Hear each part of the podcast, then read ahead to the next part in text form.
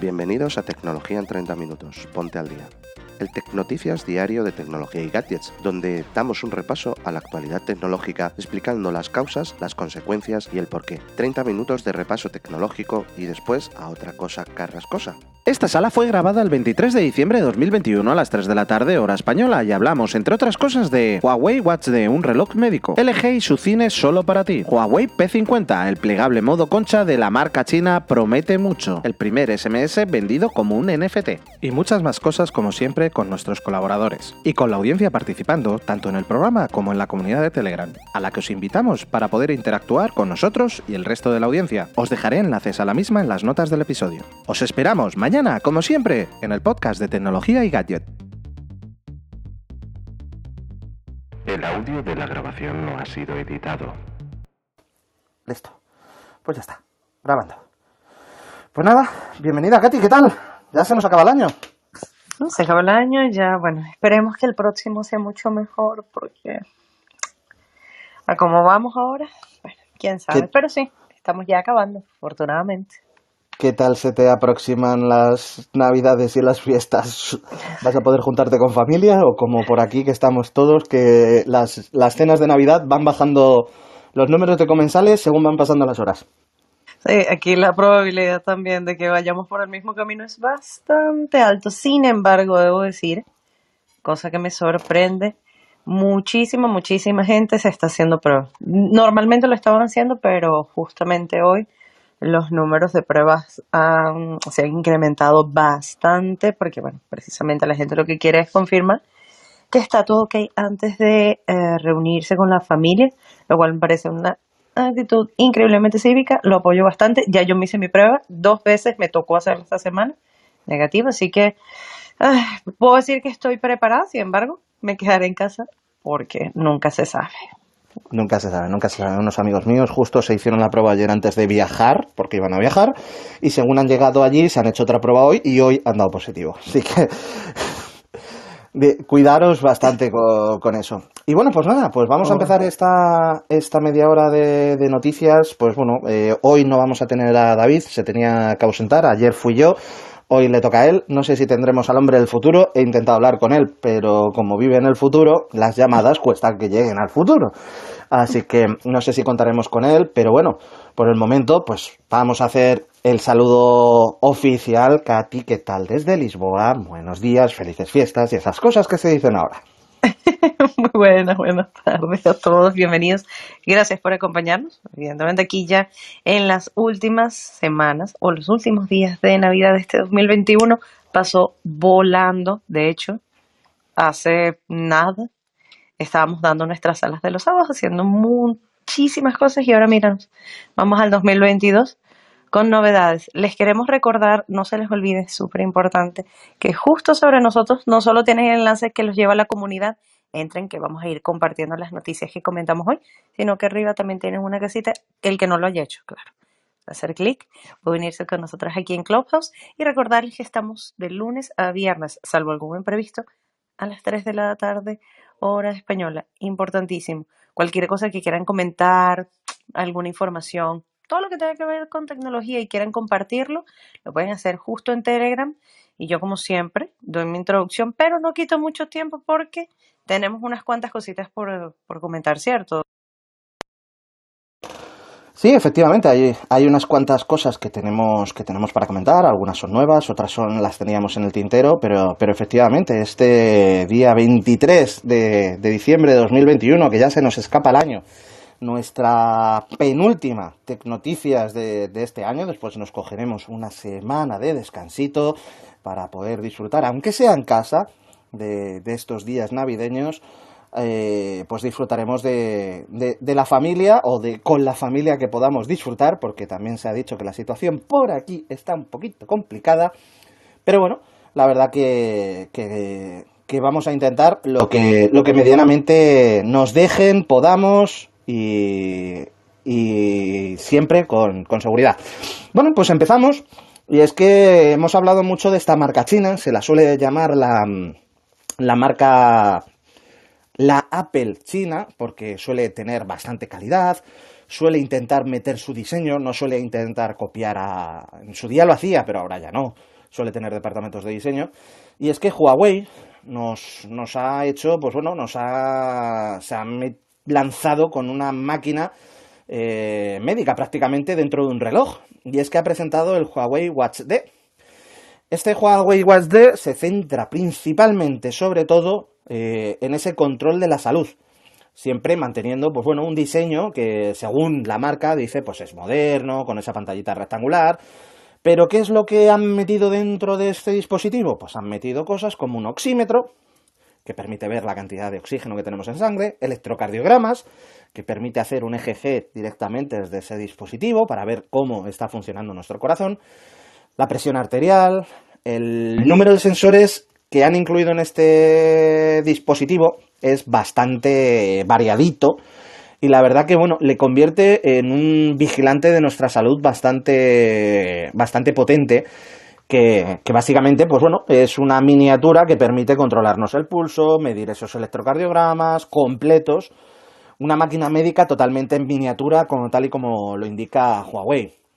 Sus características técnicas, pues bueno, eh, cosas típicas de relojes de, de esta característica, ahora hablaremos de su precio, pero creo que para las características técnicas, pues tiene un precio bastante ajustado y es que, pues bueno, tiene una batería que nos permitirá, más o menos, dependiendo del uso, hasta unos 7 días, eh, tiene una pantalla de 1,64 pulgadas, no suele ser lo más importante el tamaño de la pantalla, pero sí la resolución de la misma, que son 326 puntos por pulgada y además AMOLED. Lo más importante en estos cacharritos, los sensores y los aparatos que nos permiten conectarnos con ellos. Este dispositivo lleva GPS integrado, lleva NFC, lleva Bluetooth 5.1, Lleva un acelerómetro, un giróscopo, un sensor óptico para la medición del ritmo cardíaco, medición de electrocardiogramas, un tensiómetro, un oxímetro y un barómetro que nos permitiría ver también incluso temas como la altitud. ¿Qué botones tiene? Simplemente un botón de inicio y un botón que nos lleva directamente a la salud. ¿Compatibilidad? Pues la compatibilidad mínima que tiene este dispositivo es bastante alta. Valga la redundancia, y es que es compatible con Android a partir de la versión 6 y con iOS a partir de la versión 12. Pero también, al ser de Huawei, es compatible con Harmony OS a partir de la versión 2.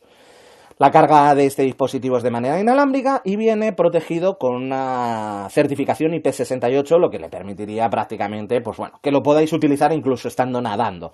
Lleva también un micrófono, un peso bastante contenido de unos 40 gramos para llevar en la muñeca y un precio que para las características que tiene y tal y como está el mercado, lo deja bastante contenido.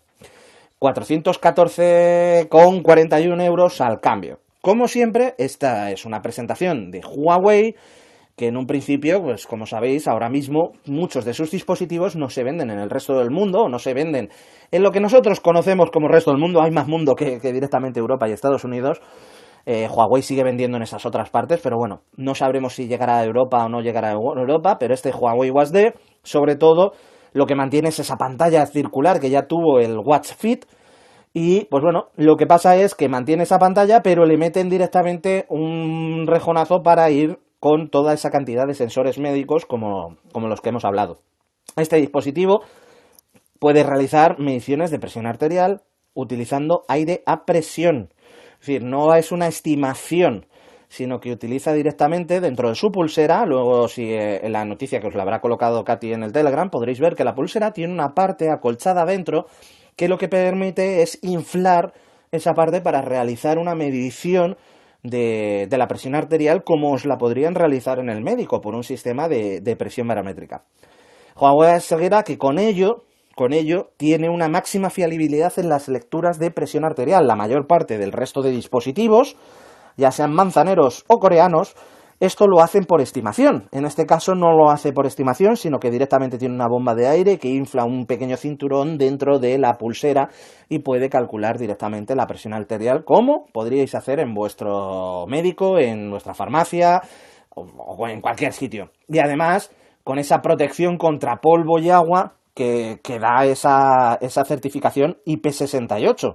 La verdad que para mí es un dispositivo muy, muy, muy, muy, muy potente, muy potente, que nos permite realmente un, una fiabilidad en cuanto a mediciones, en cuanto eh, acceso a, información médica bastante conseguida, bastante conseguida y que además nos permitirá ver cosas como, como os decía, la presión arterial, que normalmente en casi todos los relojes que os digan que miden presión arterial suele ser una presión, mm, digamos, aproximada, pero en este caso no, en este caso inflaría un pequeño balón que permitiría verlo. También, ojo, Huawei asegura una cosa que en un principio también eh, aseguran los manzaneros, que es la posibilidad de detectar arritmias y también el riesgo de arteriosclerosis, cosa que para los que tenemos algún que otro problemita de salud cardíaca nos viene, nos viene muy bien.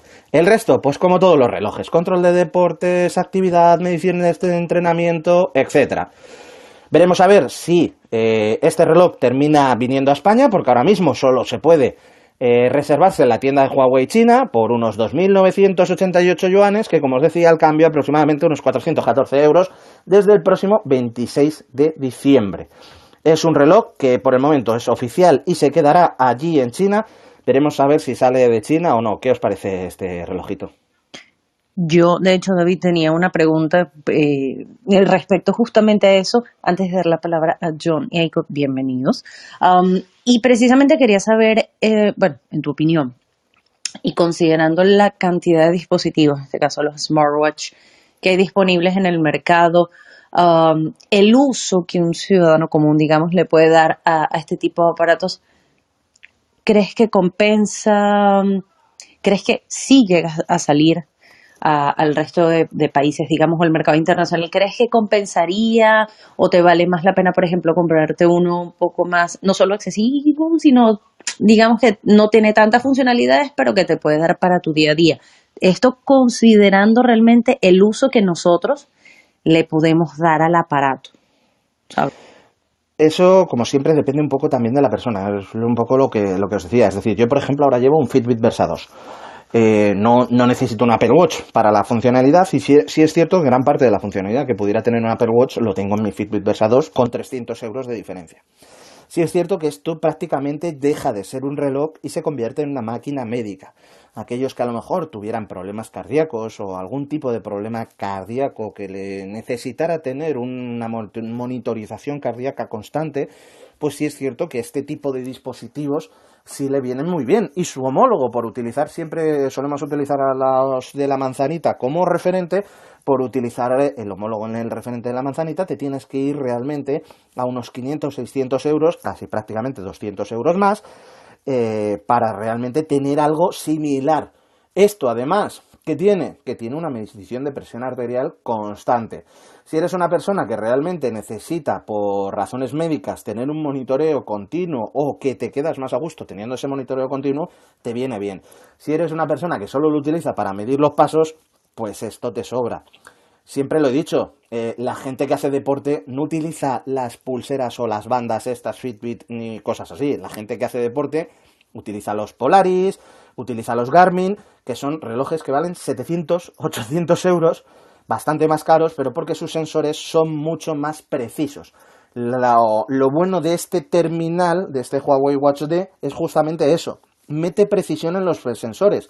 Mete un sistema de presión barométrica para realmente ver cómo es tu presión arterial en, en el momento en el que quisieras minártelo, que es como llevar pues esos brazaletes que pueden tener en un, tu centro médico para verte la presión arterial. Pues eso lo llevas ahora mismo en el reloj.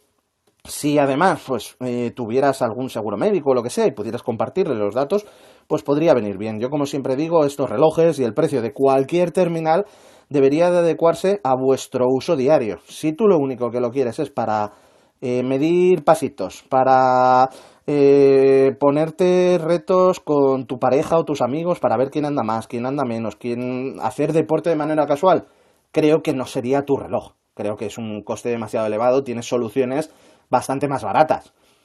Que ya te vas a un reloj pro que necesitas el tema de las EGGs, por ejemplo, que tienes eh, posibilidad de arritmias, pues prácticamente si tienes posibilidad de arritmias y cosas así, eh, desde el día 26, que es cuando realmente estaría disponible, solo hay dos relojes en el mundo que sean capaces de detectar arritmias, detectarlas de manera activa. Sería este y el Apple Watch, porque el de, el de Samsung necesitas hacerte un test EGG de manera activa, no tiene un sensor de manera pasiva. Pues en este, según indica Huawei, podrá detectar de manera pasiva.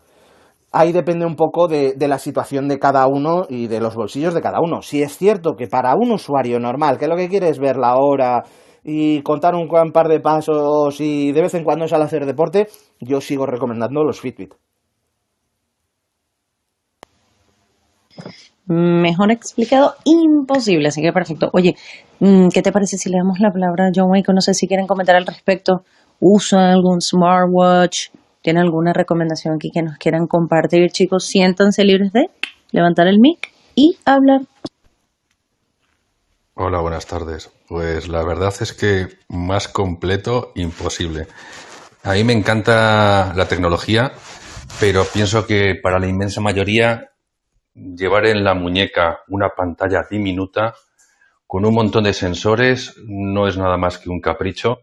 Creo que para algunos superdeportistas es más que necesario, pero señales médicas constantes creo que no es bueno para una persona normal.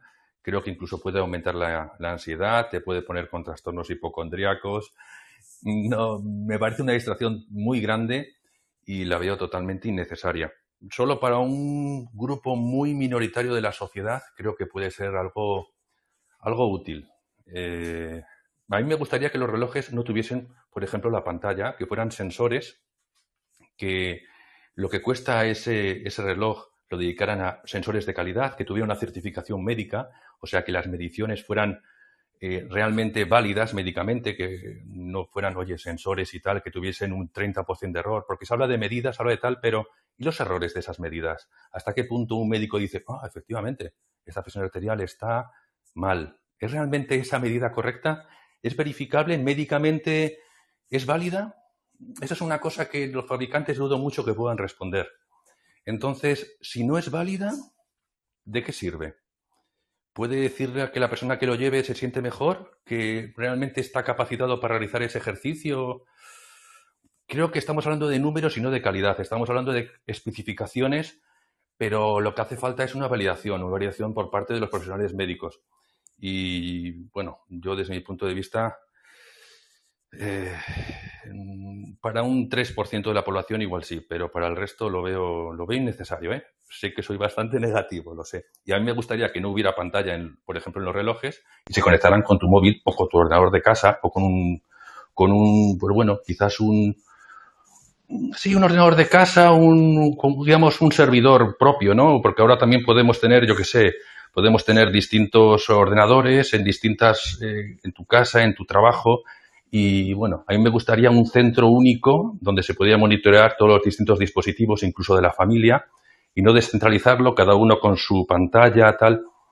Mm, gastar el dinero en sensores, en sensores de calidad, en sensores válidos eh, médicamente y que realmente esas señales tuvieran validez eh, para, por ejemplo, tu médico, tu médico de familia. Tu médico de familia llega, pum, conectas tal, hoy va, pues sí, efectivamente está mal. Pero ¿de qué nos sirve si no hay eso? Esa es mi opinión.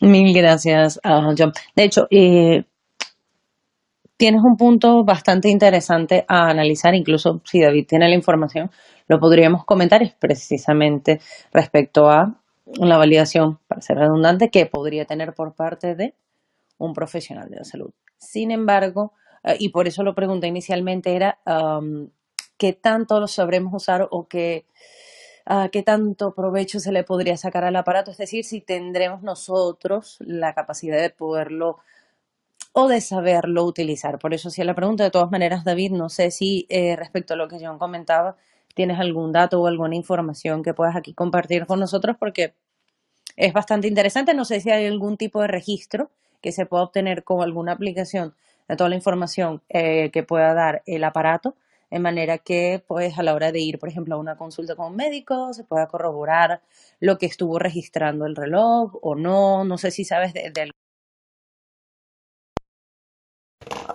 Perdón, que no se desbloqueaba el dichoso micrófono. Pues mira, sobre la facilidad de uso, son la parte del, uso, mm, casi todos estos dispositivos, mm, iba a decir, los puede usar un niño, pero es que los niños de hoy en día saben usar hasta un lanzador de misiles, los puede usar mi abuela. O sea, eh, estos relojes eh, prácticamente, para hacer una EGG, toca este botón y te haces la EGG. Para hacer esto, lo hago solo. No hace falta que hagas tú nada, ya hago yo todo el resto solo.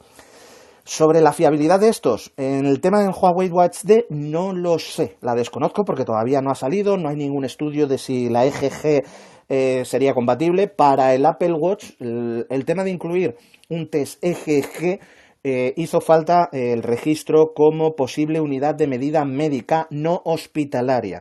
Es decir, un reloj Apple Watch está registrado tanto dentro de, los sistemas de control europeos como en la, propia FDA americana, como un sistema de control eh, médico no hospitalario. Ya que, por ejemplo, eh, te permite compartir tus datos médicos, la EGG y demás historias, en Estados Unidos. Aquí, por ejemplo, en Europa no está permitido compartir los datos médicos, salvo contadas ocasiones muy específicas que, por ejemplo, ahora os contaré con, con además uno que fue cliente, cliente mío. En el Apple Watch tú, por ejemplo, puedes hacer que tu seguro eh, médico de vida sea muchísimo más barato porque quieras compartir tus datos de salud para ver si eres una persona que ingiere muchas calorías, no ingiere muchas calorías, si eres sedentario, no eres sedentario, si tienes el corazón pachopet o no tienes el corazón pachopet. Que al fin y al cabo eso es lo que decide los precios de los seguros de salud. Pues en Estados Unidos eh, tú puedes directamente compartir tus datos médicos e incluso el médico en algunos seguros se puede conectar a tu Apple Watch o a tu dispositivo de salud. Hay otros dispositivos de salud compatibles.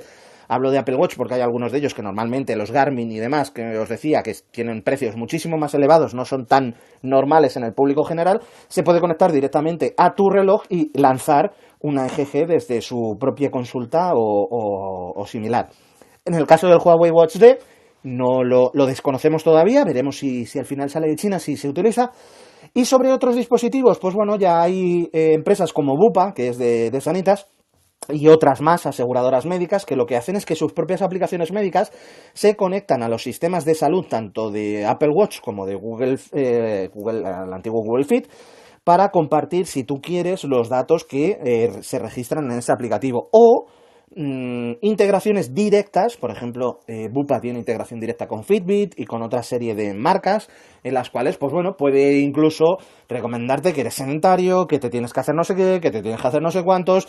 E incluso hay una versión en Reino Unido para los niños que tienen un reloj de Apple Fitbit para eh, decirles, chaval, sigue limpiándote los dientes que no te los has limpiado lo suficiente, porque eh, mira cómo hace los movimientos y demás. Sí, sí que se pueden usar. Mm, lo que pasa que todavía muchas de ellas, pues no todo el mundo tenemos un seguro médico para aprovecharlos. Eh, las legislaciones son muy diferentes. Eh, un médico de la seguridad social no, por ejemplo, aquí en España esto no está autorizado para compartir los datos con la seguridad social. Le podrías decir, oye, mira, como a mí me ha pasado, este ha sido mi cuadro médico estos días, pero él te va a decir, vale, muy bien, esto me sirve como historia médica, pero no me sirve como un valor médico. Hay otros países, el pues Reino Unido, Estados Unidos, que sí que sirven.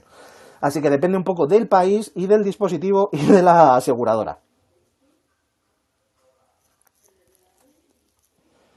Así que si ICO no tiene, si no sé si ICO quieres comentar algo en referente al reloj, si queréis, pues no, no nos vamos de Huawei y nos vamos a otro dispositivo que también ha presentado Huawei, que es el Huawei P50. Hace unos días os hablábamos, bueno, hace unos días, ayer concretamente, os hablábamos de otro dispositivo de origen chino, el Oppo Fin N, un plegable estilo libro, aunque es bastante compacto casi para considerarlo como concha, pues en este caso el Huawei P50 Pocket es el último plegable que, que saca Huawei.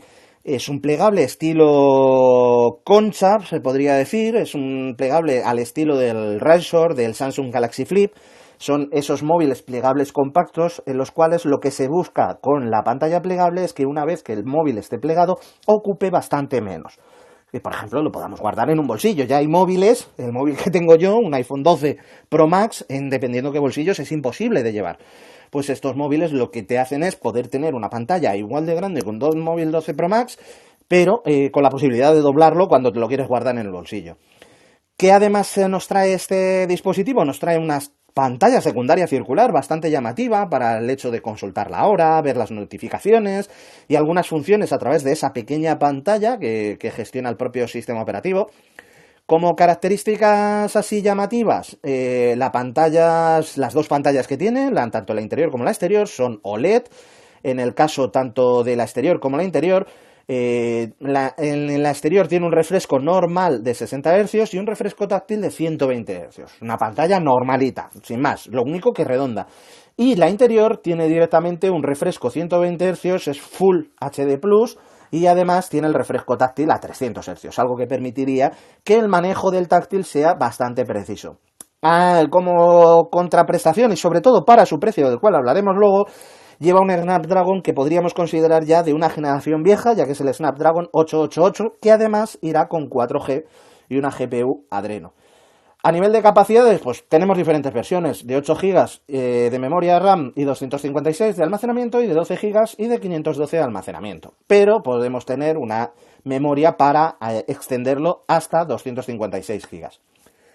Eh, sobre el resto de cosas, pues bueno, tenemos conectividad 4G, Wi-Fi 6, Bluetooth 5, GPS GLONASS, USB tipo C 2.0 y saldrá a partir de unos 1.200 euros al cambio. Como otras cosas que tiene, pues bueno, altavoces estéreos, el lector de huellas, algo que muchos móviles y de mm, precio muchísimo más barato eh, pudieran llevar. Cosas así curiosas, la pantalla exterior pequeña, redonda, es táctil, lo cual nos permite interactuar con ella, no simplemente es algo para notificaciones, nos permitiría, por ejemplo, ver nuestra agenda, ver el tiempo, activar el wallet, eh, interactuar con el reproductor de música, eh, interactuar con el sistema de navegación, que te pudiera ir diciendo las instrucciones y que puedas ir interactuando con ellas. Y es bastante eh, curioso, cuando veáis la noticia hay un vídeo sobre cómo utilizar esa segunda pantalla que es muy muy curioso porque además también te permite utilizar las cámaras traseras del móvil como un selfie, es decir, no sé si os acordáis de las cámaras viejas que llevaban un pequeño espejito para que te puedas hacer una autofoto, pues en este caso tienes una pantalla al lado de las cámaras y te permitiría hacer una función de selfie con las cámaras potentes de su parte trasera. La pantalla principal, 6,9 pulgadas, Full HD, como os, había, como os había comentado, bastante curiosita. Habría que ver eh, cómo se eh, nota ese tacto de, estas pantallas plegables que por el momento hasta la fecha siguen siendo bastante sensación de bastante plasticosas.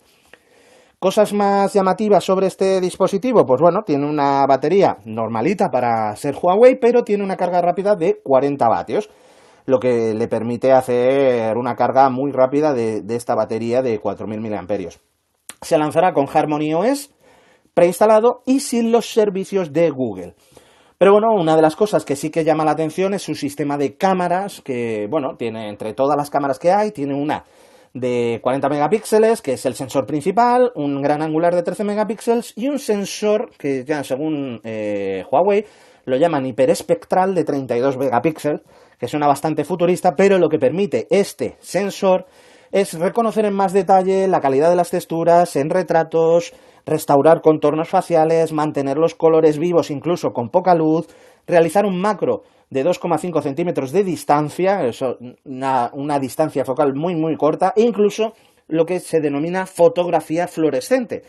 Eh, que es algo muy, muy, muy chulo de hacer, pero que normalmente con los móviles no se puede hacer, pues pintar algo fluorescente, hacerle una foto en oscuridad y que salga realmente como lo estarías viendo Pues en este caso, según Huawei, volvemos a las mismas, es una presentación y según Huawei podríamos hacer ese tipo de fotografía fluorescente. A nivel de cámaras, pues nada más, simplemente delante tiene un sensor de 10 megapíxeles con una apertura focal de 2.2, pero teniendo esa cámara triple detrás para poderte hacer tus selfies, la de delante, salvo que quieras hacer eh, videollamadas, no te sirve para mucho más. El sistema de la bisagra es muy parecido a los que ya hemos visto tanto en Samsung como con Oppo, y este, este teléfono vendrá en tres colores, blanco, negro y dorado, en dos versiones, con 8 y con 12 GB de RAM y con 256 y 512 GB eh, de almacenamiento. Ojo, que el de más capacidad solo será en dorado y los de menos capacidad serán en blanco o en negro. Más o menos desde unos 1.245 euros al cambio podrás coger el de 256 y te tendrás que subir a unos 1.500 euros al cambio del de 512. Igual, un dispositivo por el momento presentado en China que en este caso sí que por el momento no sabemos si terminará vendiéndose en otras regiones o no. Allí por el momento se ha puesto a la venta en estas tres combinaciones de colores con estas dos combinaciones de almacenamiento y memoria RAM. Un dispositivo bastante interesante que eh, deja Huawei siguiendo todavía la estela en mm, los móviles plegables, una de las primeras, ya que ella siempre había apostado por los teléfonos de tipo libro, esos teléfonos en los cuales te permite, una vez abierto como un libro, tener más pantallas, pues en este caso se pasa a los teléfonos de tipo concha. Y como son ya y media, Katy, no sé si vamos eh, la de LG, voy a contar dos muy, muy rápidas. Una, una además ya la hemos contado en, en el Telegram, porque lo han comentado en el Telegram, que es un, un trono reclinable de LG con una pantalla enorme, curva OLED, que básicamente es para montarse un minicine en casa. Yo, bajo mi punto de vista, más que un minicine, a mí el cine siempre me ha gustado verlo en compañía. Yo lo veo más para los gamers y este sí es cierto que para mí eh, sería su medianamente uso, pero sí es cierto que mm, LG lo ha vendido como mi tele, mi sillón, mi peli. Pero bueno, una pantalla bastante curiosita. eh, en el CES, pues bueno, de 2021 ya vimos una silla similar de Razer, pues en este caso LG con una OLED de 60 pulgadas que se eh, pues aquí básicamente en este CES 2022 LG será su, principal presentación a nivel de sistemas de cine propios. Vendrá directamente con ese pantalla OLED de 55 pulgadas, que además la puedes colocar en vertical y en horizontal, eh, con un radio de curvatura de 1,5 metros y con un sonido Cinematic Sound OLED que nos permitirá sentirnos dentro de la película. Veremos a ver qué tal esta versión del LG. Y ya para terminar, nos vamos con un- una noticia que en su día hablamos, que era que se iba a vender el primer SMS de la historia en modo NFT. Y ese SMS, que además tenía carácter mm, filantrópico, pues se ha terminado vendiendo este martes en subasta en París en forma de código digital por 107.000 euros, unos 120.000 dólares. Así que, pues nada, con esto terminamos el Tecnoticias de... Nos vamos dos minutos del día 23 de diciembre de 2021. Y Katy, yo me despido, te cedo el micrófono para que les cuentes a todos dónde nos pueden encontrar. Gracias, David. Gracias a todos por habernos acompañado. Recuerden que estamos en Telegram. ¿Tienen un enlace sobre nosotros? Clican, entran, ya se unieron a la, a la comunidad. Uy, me enredo. Pero también recuerden que hay una casita justo arriba y para el que no se haya unido todavía, es solo hacer clic, entrar y seguirnos aquí en Clubhouse. Les dejamos las noticias por si quieren echarle un ojito más tarde. Las van a tener ahí dentro del Telegram. No se olviden, es solo cuestión de entrar. Muy fácil. En principio, volvemos mañana como la última sala del año, posiblemente. Así que atención a eso. De todas maneras, les iremos comunicando e informando qué va pasando por ahí por Telegram para que no se lo pierdan. Reiterarles nuestro agradecimiento por habernos acompañado hoy. No les quitamos más tiempo, les deseamos una excelente tarde. Nos vemos mañana a la misma hora en el mismo canal. Si os ha gustado este episodio, la mejor manera de colaborar con tecnología y gadgets es seguirnos en nuestras redes sociales y compartir este podcast con todos tus amigos. Os esperamos en el siguiente capítulo. Nos escuchamos.